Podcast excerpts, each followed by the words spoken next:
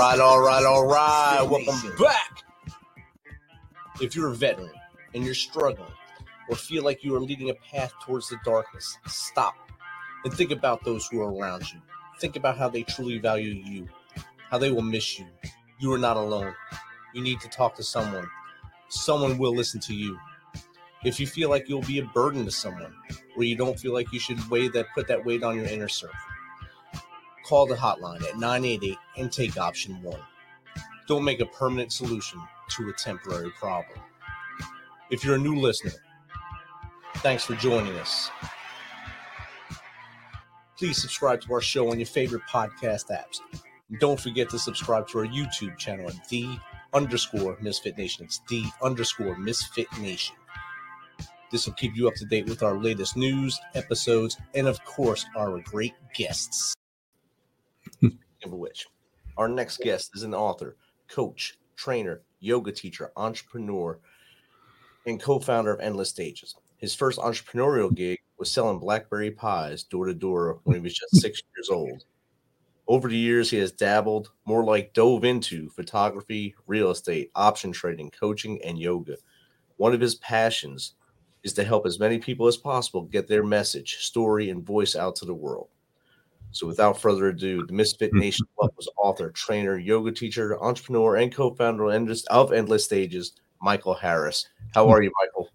I'm great, Rich. It's wonderful to be here. And I was, you know, I've listened to some of your shows, and I was listening to your intro again, and I really appreciate what you're doing for um, not just the, the the members in service, but everybody and the, the veterans. And um, I was never able to go into the, the world of the military. I have friends in the military. We're at Bagram in different places. And, um, you know, it's just, it's because of you and, and all the service people that I get to sit in my living room today and be on this podcast. So I want to give you a big shout out and a thank you, Rich, for what you do. I appreciate that, Michael. Yeah. And I know I just gave a, a quick blurb about your background. Uh, if you'd like to expand upon that a little more so people would understand a little better where I was going with not just the blackberry pies. I mean, that's amazing at six years old, hustling at six years old to sell pies. But what what's the rest of your background then, and how did we get to where we are now? Yeah. Um, well, I, I want to get to the stories. We touched on that before our call here. Um, I grew up in Portland, Oregon. My, my, dad was an entrepreneur. He had several businesses. He had about 100 gas stations and some couple heating oil companies. He was essentially an oil jobber, an oil jobber, middleman, um, you know, buying low, selling high. And so I grew up in that world of, of entrepreneurship. And even at six years old, you know, I had this idea because we had all these blackberry bushes. And my mom, you know, made the best pies in the neighborhood. And all my friends, all, all the neighbor friends wanted to have Mrs. Harris's blackberry pie. So I made a deal with mom that I'd go around the neighborhood, sell them for a buck. She'd get 50 cents and I'd get 50 cents. You know, I'd pick the berries, she'd bake them, and I'd go and sell them. And, you know, I'm, I'm convinced, Rich, that the Girl Scouts stole my line because what's the famous Girl Scout line? it isn't do you want to buy a box of cookies today it's how many boxes do you want to sell or do you want to buy so i was saying that back when i was a kid and see this was 64 and i was saying how many pies do you want to buy don't you need an extra pie to put in the freezer you know so I, I, I got that early on and um, went from from there. You know, Dad always said, you know, find something that people want to buy and sell it to them. He says it's that simple. Don't overcomplicate it. So I, I learned that early on from my dad, um, and then as I as I grew a little older, I, I was always really athletic. Uh, we had some property in in the neighborhood, and Dad built a baseball field on our um, on our land for the neighborhood. So it was really nice having that growing up as a kid. And then at 12 years old, I was a hotshot water skier, and I ended up uh, hitting the beach a little bit too hard doing a beach landing one day, and I had 60% of my liver removed, 21 blood blood transfusions, coma, a near death experience, died and came back. And this is where the story part starts, Rich, because I became really angry. And, you know, I, I went from this 12 year old, really active kid to feeling like I wasn't worth anything and my self esteem um, was, you know, lower than the concrete, you know, lower than the blacktop, and just really struggled. And I ended up diving a lot into uh, drinking and some drugs and going down that route because it made me feel all powerful, all strong, and you know, was covering up all those insecurities and all that self doubt that I had. And I got into a little bit of trouble, not not a lot. I probably got away with more than what I got in trouble for, but um, ended up with a couple of DUIs and you know that kind of stuff. And um, I'm kind of making a longer story shorter here, Rich. But at uh, in 1986, I ended up with uh, peripheral vascular disease. I could barely walk. I showed up at the hospital at OHSU, Oregon Health Sciences University, and they told me that they might have to cut my right leg off of my left foot because my right leg had blocked 100%. My left leg was blocked 65%, the popliteal arteries in my legs. I could barely walk. Wow. And uh, I told them in no uncertain uh, terms, you know, I said, F you, you're not taking my legs. It's not going to happen. But they ended up doing a bypass surgery on both my legs, which helped. They wanted to do more surgery. And that's where I really refused. And I walked out AMA against medical advice. I don't, I don't know whether I was stubborn at the time, Rich, or there was something bigger for me, but I knew that I couldn't keep having surgeries. You know, yep. and um, that's really where things began to change. You know, I I had a doctor, another doctor at a rehabilitation center down in Santa Monica. I was living in Portland. I found out about this place. I went down there. Um, and he said, just get up and walk. And I said, well, what do you mean? It hurts. And he says, yes, I know it hurts. Just get up and walk. So I, he said, go out on the boardwalk since it was right there on the beach between Santa Monica Pier and Venice Beach, Marina Del Rey. And he said, just start walking. Well, at the time, I could walk about 10 feet, oh, literally about 10 feet before I had to stop. But there was something that was going on down there, Rich, at the beach mm. that kind of motivated me. And it was called Girls on Rollerblades. right? You know, they're up and down the, the boardwalk, you know. You know, this is 1987, and I'm thinking, wow, this is pretty great. I'm going to stand up tall. I'm going to walk tall. I didn't want to be the 97 pound weakling on the beach. I didn't want the sand kicked in my face, right? So within two weeks, I was walking two miles without my cane. I mean, it happened that fast. And so I started getting some of that self esteem. I mean, I was still struggling with it, but I certainly felt a lot better because, again, I mean, I was really in the dumps, you know, and I, I can't imagine, you know, what you know our service members have gone to that have been in Iraq or Afghanistan or, or other locations that have experienced what they've experienced. I consider what I've experienced more like a, you know, getting scratched maybe a little bit by the blackberries, you know, compared to what what I know goes on in um, uh, the different theaters and everything that's going on out there. And so even though I've had my own experience, I still kind of look at it like, oh, yeah, but this person got their leg blown off, you know, or something like that, you know, IED or what, you know, the, the you know, just all that. And I can't imagine that. And um, over the years, you know, I've, you mentioned that I'm a yoga teacher. As part of my process, I ended up teaching yoga starting in, in the early 90s ended up with a couple yoga studios and always uh, let the veterans come in at no charge. And um,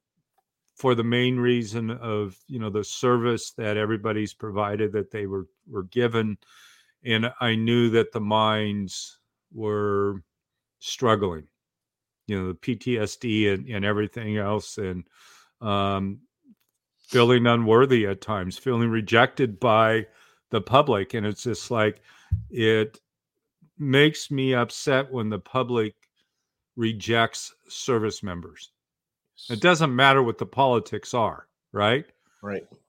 I mean, it's out on the front line, and it's again protecting this that I can talk into this microphone with uh, freedom and talk about anything I want, and that's not allowed everywhere in the world. You even say the word war in some countries, you're going to jail for 15 years. Yeah.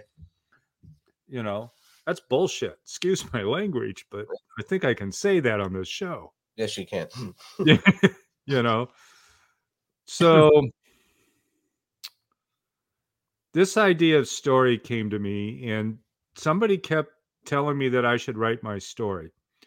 So, you know, my my first book that I wrote, Falling Down, Getting Up, was really about my water skiing accident, my um, alcoholism and addiction, and about my peripheral vascular disease in my legs. First part of the book is that, and then the last part of the book is really about what I did to get past it, how I rebuilt my self esteem, how I rebuilt my life, how I got my life back.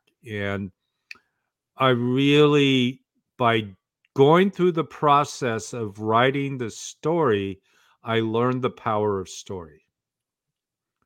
You know, and the power of, of getting our voice out, the power of other people listening. And, you know, it's, there was things I wrote in the book that I typically don't tell people, you know, on on an everyday basis. By but even by releasing that, it's just like I don't care what people think about me, you know, right?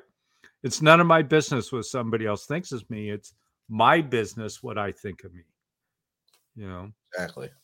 And I didn't like, you know, living in the pits of hell, you know, and, and my hell anyway, you know, and um you know, especially the the drinking and, and all of that. And I'm blessed. I mean, I've been sober rich since 1988. You know, I'm coming up on 34 years next month. And, you know, it's just a sheer blessing that I'm still here, that I'm still alive, that, you know, the couple of times that I came close and my brush with death, um, that I'm still here. Why the hell am I still here? there's a purpose. yeah, definitely. Yeah, yeah. You you started off. I mean, everything you've been through is it's amazing. I mean, the seeing how many how many gas stations your dad had and uh, what you did on top of that with the blackberry. Still, the blackberry thing is amazing to me, and that's I think that's a good uh, shoe in there for the stories. And as we talked in the earlier before the show, we talked about why I started this show to get the stories off mm-hmm. of veterans' chest, and a lot of them, like I also told you, are kind of that are ashamed of what they did or they're mm. scared to let it out there. They're scared to yeah. Let it out of, for fear of what others think. But just like what you just said, stop worrying about the other side saying and thinking about you and just let it out. Yeah. If you let it out, that burden comes off that chest. And I think what you do to help people is amazing to let that happen. And I think you can actually help a lot of people in the audience to with some tips and tricks to get it out of their system as well. Yeah. Well, you you know i ended up writing a book about it but before i got there i was talking to some friends and you know i was i was part of a i got involved in in a men's group that was really powerful um, that we met for seven or eight years quite a while. And we'd get together every single week and we'd talk about it and there was you know a collection of different people in there. There was you know addiction stuff there was people from the military there was people that were struggling with different things.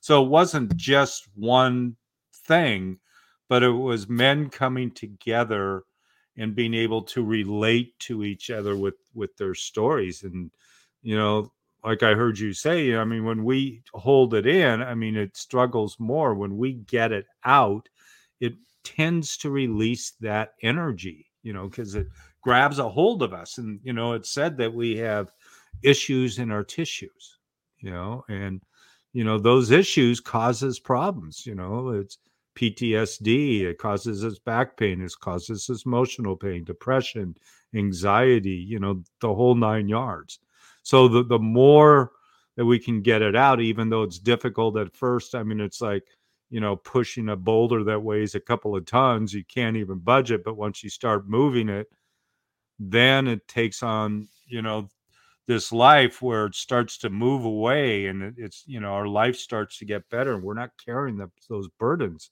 in the same way that we were before right and it took a once i knew once i admitted that i had uh, ptsd issues and finally went to get help it took probably three different tries to find that right fit to get mm-hmm. help so i didn't mm-hmm. want medication i didn't want someone just to sit there and tell me I know how you feel. I want someone to actually just listen to me. And I found a doctor that did that.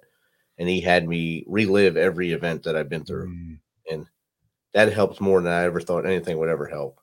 I walked out there like I was walking on air, just walking out every time. Each day, each day we do one story. And by the time I was done, I, was, I said, I'm good. Yeah. I feel 100% better now. Thank you, brother. Yeah. It. Yeah. And that, that's a huge testament to what happens you know when when we are able to find that that place to just let it go and you know, you know like you said in your case having having to go through and relive some of your experience. Right. You know i i can't imagine you know some you know what goes on. I mean I, all as i know is what i see on the news. Right. You know and what some of my friends have told me. I mean like, like my friend, I mean, she's a captain in the Air Force, and like said, she was at Bagram, and you know, she told me some of the stories, and um, you know, she had done some intelligence stuff and some other things, and um, you know, it's like, like I said, I can't imagine it. And no two people experience something the same way either. So even the your near near death experiences you had, someone else could have went through the same thing and just quit. Yeah because they didn't have the mindset, or like you said, you were stubborn.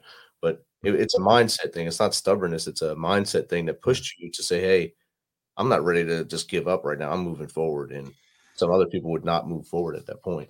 Yeah, and you know, I've I've talked to a lot of people that um, you know been through a lot, and you know, of course, suicide's a big issue and suicide awareness and um, certainly, I've had friends that have taken their own lives, you know, sadly taken their own lives.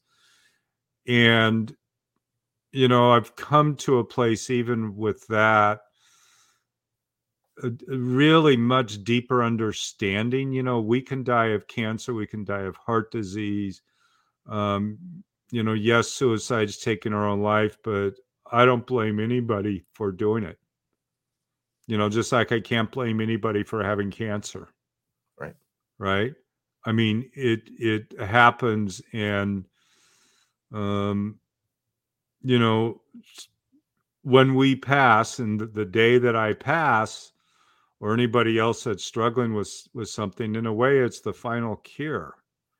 But that doesn't mean that I want to go before I die in its natural course of events you know, whether it's old age or car accident or getting hit by a comet. I mean, I don't know. None of us really know how we're going to go. Right. And, you know, it's kind of a blessing that we don't know. Exactly. I mean, uh, never thought of getting hit with a comet, but that's a, that's a good segue there that's you just don't know. And mm. that could happen. It's obviously comets are there and they could happen, or an asteroid can fall, or some piece of metal from a plane can fall out of the sky, and next thing you know, you're pie on the ground. So yeah, who who knows? Yeah. Right. Yeah, blackberry pie on the ground. That's a waste of a perfectly good pie. yeah, you, you, know it's interesting, Rich. I I, I noticed uh, maybe it's been a month or so ago now where NASA nudged that comet. You know, they sent something up there to see whether they could nudge it. And I don't know if anybody else caught it, but about two weeks after that, they were talking about these three comets that they couldn't see and that they were keeping track of. And I thought, do they know something that we don't know? Right. Right. Was that a big test? But they're not telling us that the big one's coming, you know. And they don't want to put the fear into us yet until right. Yeah. yeah. When that when that came across that they were doing this, all I thought about was the movie Armageddon with Bruce Willis and uh, Ben Affleck. Yeah, this it's real. They're really doing it. yeah, yeah you know and it, it might take a you know a bunch of people like that to do it, you know. Right? Bunch of roughnecks going up there. Yeah, bunch of misfits, so to speak. right? Here, sign this one way contract. You got this. Yeah. I mean, I would do it. Why not? like we said, you never know what's going to happen until it happens. That'd be great if, if they did Yeah. do it that way. Yeah. So we talked earlier also in the pre-show about uh your latest book, the podcast, the Pod Match Guest Mastery, which just came out uh, last month. Uh, congratulations on that as well. Thank Yeah. you. If you want to show that and uh, maybe talk about that a little bit and what inspired you. to do that. One one of the things it's, it's actually my third book was was this Podmatch Guest Mastery, and I was really blessed to be asked to be one of the authors of that book. There are 16 authors in that book, and it's the book is really all about getting your message and story to the world. And you know, we touched on this a little while ago. It's like I have this huge passion for getting our stories out because maybe my story will help somebody you know maybe one of your um, other guest stories will help somebody somebody won't be helped by mine but they'll be helped by yours so i think as much as possible in getting our stories out the better that we're going to be and you know again you know I, I look at you know what's going on in the world and everything where we some people can't get their message out, can't get their story out, or they'll be shot or, or worse. Um, and I just kind of think that we need to push against it. You know, this the podcasting is growing exponentially. And, you know, in some ways, like COVID, you know, it, you know, a lot of people died from it. But in some ways, it's also brought the world together because all these people are on Zoom now all around the world that may not have got together on Zoom, right? Exactly. So, you know, I try to look at that blessing side of it as, as well. And, you know, what can I do as a human being to help other people? I mean, to, to be of service and stories is one of those. And I, I went through some storytelling at Marylhurst University. It was Marylhurst College at the time. And unfortunately, the, the school is closed, but um, really learned, you know, kind of the background on storytelling and how to put some stories together, how to put a short story together, how to put a long story together, how to talk about yourself, how to talk about a passion you have, how to talk about a product you have, how to talk about a business you have, whatever it might be. And, you know, again, and I've, I've said this probably five times so far, the more we get our stories out, the better off we are. Whether it's sitting at dinner or having a cup of coffee with a buddy or getting on podcast or stages or anything else. Um, I just, you know, it's like shouting from the mountaintop, Right. you know, you know, like enough is enough. And I don't know whether the world will ever stop fighting. You know, maybe it's Pollyanna or something, but I like to think that someday maybe we will stop fighting, you know. Yeah, I'd love, I'd love to see it too, but uh, I have a feeling we're not going to see it for a little, probably next generation or so. So Yeah. Yeah. maybe at that point it'll be a brick, a, a brick hit to someone and say, "Hey, let's stop doing this and try a different way." Yeah. Well, even even our our last um, election, you know, I thought much more was going to uh, there was going to be more turbulent, and so far it really hasn't been. Yeah, And so I think some people just, you know, it's just like, you know, hey, let's not be turbulent. Let's just try to get along a little bit somehow. some, some. I mean, everyone has a voice, and that you just, if you listen to each other, you're probably talking about the same thing from a different angle. Yep. And if you just sit there and actually listen instead of waiting, just jump in and talk. Yeah. Listen to hear and, instead of listening to speak, and you'll probably understand you're both drinking the same coffee, and you can probably move forward together and, and get accomplishments in your community. Yeah. Well, which is an interesting thing. What popped up when I heard you say that, Rich, was, you know, my dad used to say, you have two ears and one mouth. Listen twice as much as you talk. Right. So even talking and storytelling, you know, a lot of it is listening. Right. You know, can we, as a as a storyteller, can you actually be a good listener? Can you hear? And Right. like what you mentioned about, um, you know, reliving much of your stuff and and working with the particular individual is they were listening. You you were talking, but they were using their ears to help you. Right. And he was just like I, like I'm doing with you, taking notes so I didn't mess anything up. But I mean, that's a good quote. You have two eyes and one mouth. I've never heard it before. Listen twice. Two, two ears and one mouth. Yeah, two ears and one mouth. Yeah. Yeah, yeah, yeah. I mean, that's amazing. That's a great quote. And your dad, your dad hit the nail on the head with that one. uh, absolutely, he did. Yeah. yeah that was yeah. great advice right there. And I, in my work office, I had put on the board, uh, listen to hear, not to speak, because there'd be so many people mm-hmm. trying to one up each other in my office. Yeah. Oh, I heard one word in that sentence. I got to say something I did 27 years ago to make it better. Okay. Yeah. Thank you. All right. I'm back to work then. Yeah. I, if you don't care about my story, I don't want to listen to yours. Right. Exactly. Yeah. So your first time getting on the stage after you you wrote your story, how did that feel to get up on that stage in front of people and just exhale and talk to a group? You, you know, I can't say that I always liked it because I had that that fear and that self doubt.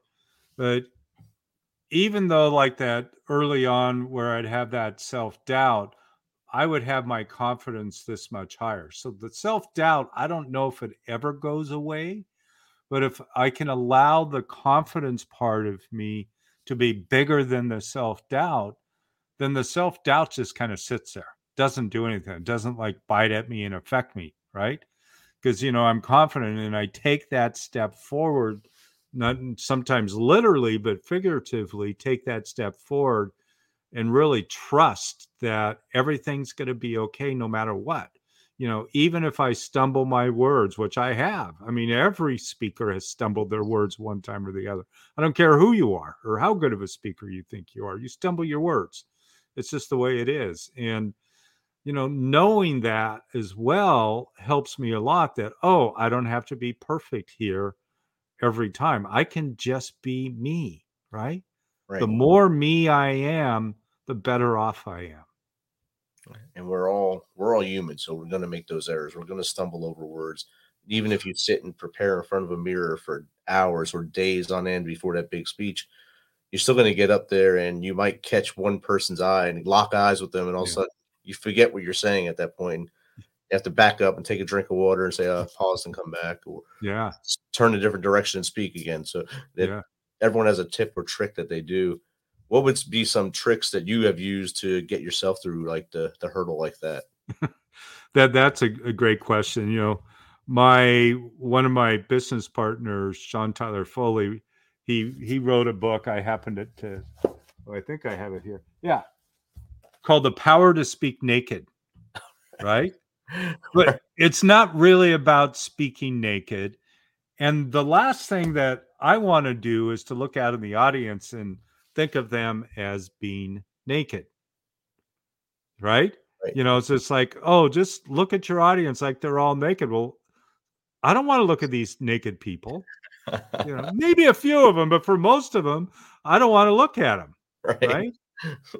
Right. So, you know, it's an interesting question because I have prepared lots of talks. And I remember one talk that I was doing, and they said, well can can you submit to us what you're going to say and i says i really can't i don't know what i'm going to say until i get up on the stage and i'm just going to say this is going to be my general topic and you know i've been good at that topic and when i got up then i was just able to talk and let it flow right rather than thinking oh my gosh i missed that sentence i missed a word you know so one of the things that I like to do, and I will do this uh, sometimes, is like, and I even did this for our show too.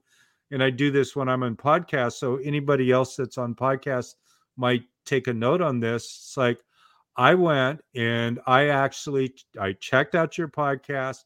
I listened to four of your podcasts.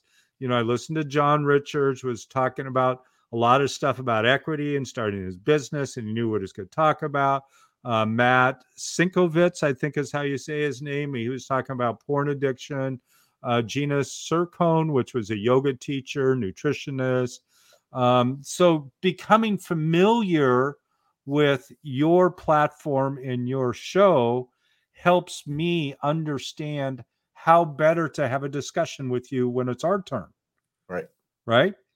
And then you you know make, making a, a few bullet points about maybe a couple of things that I want to drop in and talk about. So knowing the platform where I'm at, knowing what the, the listeners are used to hearing and listening to, and having a few points that you know might be helpful.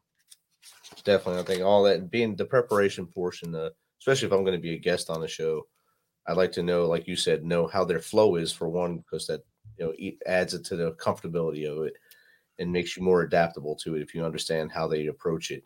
Yeah. Or if if they're just like some some uh, hosts are still getting used to it too, so they're going through the the motions of the practicing questions and stuff. Where my first shows were just like that. I just had set questions, and then I said, why don't I just listen to what they're saying and come up with more raw questions? Yeah. If you say something, let me jot a note and, and do it. And I think that helps me more because I'm understanding where you're coming from at that point as well. Yeah. Yeah. You know, so yeah, so some preparation, be ready, let the confidence be bigger than um, you know, the low self-esteem. You know, keep your chin up. You know, instead of always like looking down like this and trying to talk, you know, keep your chin up. Just by keeping your chin up, that physical movement will help us. Definitely. Uh, all great tips right there. And, uh, Misfit Nation, uh, take heed to these uh, tips when you want to come out and tell your story or even write your story. Prepare, prepare, prepare. Yeah. Build your confidence in what you're doing. And it's your story. You say it however you want to do it. Uh, that's how Yeah. I that. Michael, thanks for sharing those tips and mm-hmm. tricks with us. Where can someone find out more about you and how they can reach out and grab you to come on their show or just to chat with you? Well, the the the best place to start is just really simple. Just go to my website, michaelbharris.com, and that's Michael B as in book harris.com, michaelbharris.com. And I'm going to give your listeners something else. And I don't do this in all the shows, maybe one out of 10 or something. Is I have a backlink. You can't find it on the website, but it's michaelbharris.com forward slash book, B O O K. And using that link, you can get download a free copy of my book, The Falling Down, Getting Up uh, book. So if anybody's interested in that, feel free to go in and download it. Um, it's an interesting thing, Rich. I, I find when I do that, people still go out and buy the book. But you know i don't really i i i have not looked at my royalty statements for about two years. I don't care. It doesn't matter right. right? What what matters and there's shows like this that are really out there helping so many people that maybe my book will help somebody you know? Yeah. and if it doesn't help somebody maybe they can use it to start a campfire right Helping them though. right in some way you're still helping them at that point. So and that's Yeah. awesome. There's Yeah. a saying we do here. We say here is a reach one, teach one. So That's no right. matter how many people are listening, if one of them grabs something from what you're saying right now, that's a victory for Yeah. you, a victory for our show, and it's a victory for the person that understood it and went forward. So if we change one person's move movement today, that's amazing. Now, Yeah. thank you for everything you shared with us tonight.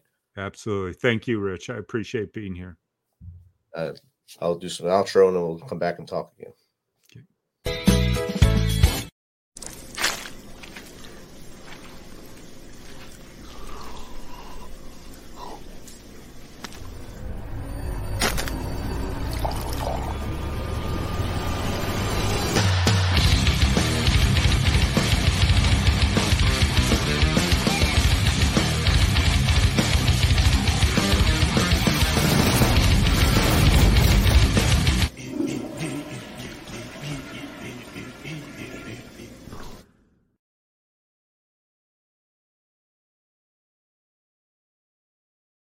Thanks for checking us out and being a part of the Misfit Nation.